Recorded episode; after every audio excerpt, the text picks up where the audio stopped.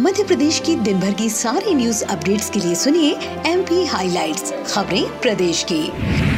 प्रधानमंत्री श्री नरेंद्र मोदी ने आज मन की बात कार्यक्रम के ज़रिए देशवासियों को संबोधित किया। ये कार्यक्रम मन की बात का तिरासीवा संस्करण था। प्रधानमंत्री श्री नरेंद्र मोदी ने आज कार्यक्रम मन की बात में मध्य प्रदेश के कटनी का ज़िक्र करते हुए कहा कि कटनी से भी कुछ साथियों ने एक यादगार दास्तान गोई कार्यक्रम की जानकारी दी है। इसमें रानी दुर्गावती के अदम्य साहस और बलिदान की यादें ताज़ा हो गई है।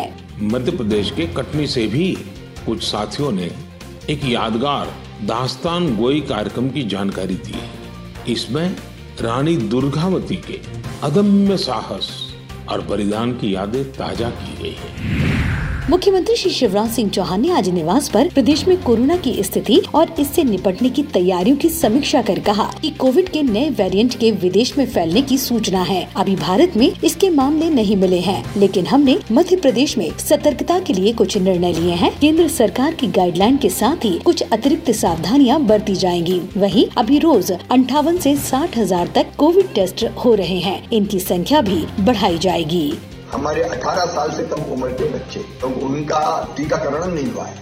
और इसलिए हमने तय किया है, तत्काल प्रभाव मतलब कल से, आज तो रविवार है, स्कूल खुलेंगे, लेकिन स्कूल में बच्चों की संख्या 50 परसेंट होगी।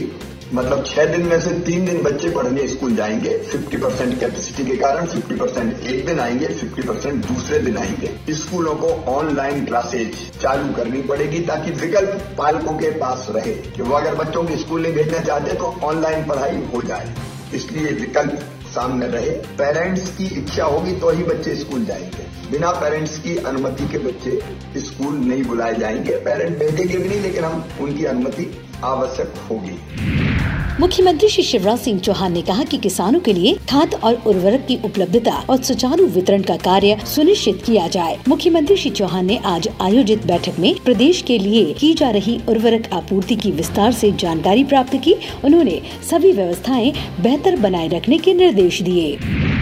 स्कूल शिक्षा, स्वतंत्र प्रभार और सामान्य प्रशासन राज्य मंत्री श्री इंदर सिंह परमार की अध्यक्षता में राष्ट्रीय कैडेट कोर का तिहत्तरवा स्थापना दिवस शौर्य स्मारक परिसर में मनाया गया स्थापना दिवस पर शौर्य स्मारक में शौर्य स्तंभ पर वीर शहीदों को पुष्प चक्र अर्पित कर श्रद्धांजलि दी गई। कार्यक्रम का समापन एनसीसी कैडेट्स द्वारा रंगारंग सांस्कृतिक कार्यक्रमों से किया गया, जिसमें भारतीय संस्कृति की झलक देखने को मिली चेतिया गरीब बिहार सांची के उनहत्तरवे वार्षिकोत्सव के अवसर पर स्वास्थ्य मंत्री डॉक्टर प्रभुराम चौधरी ने स्तूप परिसर स्थित मंदिर में भगवान बुद्ध के शिष्य, सारी पुत्र और महामोद ग्लियान के पवित्र अस्थि कलश की पूजा अर्चना की। और धार ज़िले में जन कल्याणकारी कार्यों के लिए प्रदान की गई भूमि में हेरफेर के मामले में पुलिस प्रशासन ने संयुक्त रूप से बड़ी कार्रवाई कर आरोपियों को हिरासत में ले लिया है। नगर पुलिस अधीक्षक श्री देवेंद्र ध्रुवे व पाँच टीमों के द्वारा तेरह आरोपियों की गिरफ्तारी की गई है, जिसमें आठ पुरुष व पाँच महिलाएँ शामिल हैं। तो आज एम पी हाईलाइट्स में इतना ही। मिलते हैं अगली अपडेट्स के साथ। सुनते रहिए एम पी हाईलाइट्स खबरें प्रदेश की।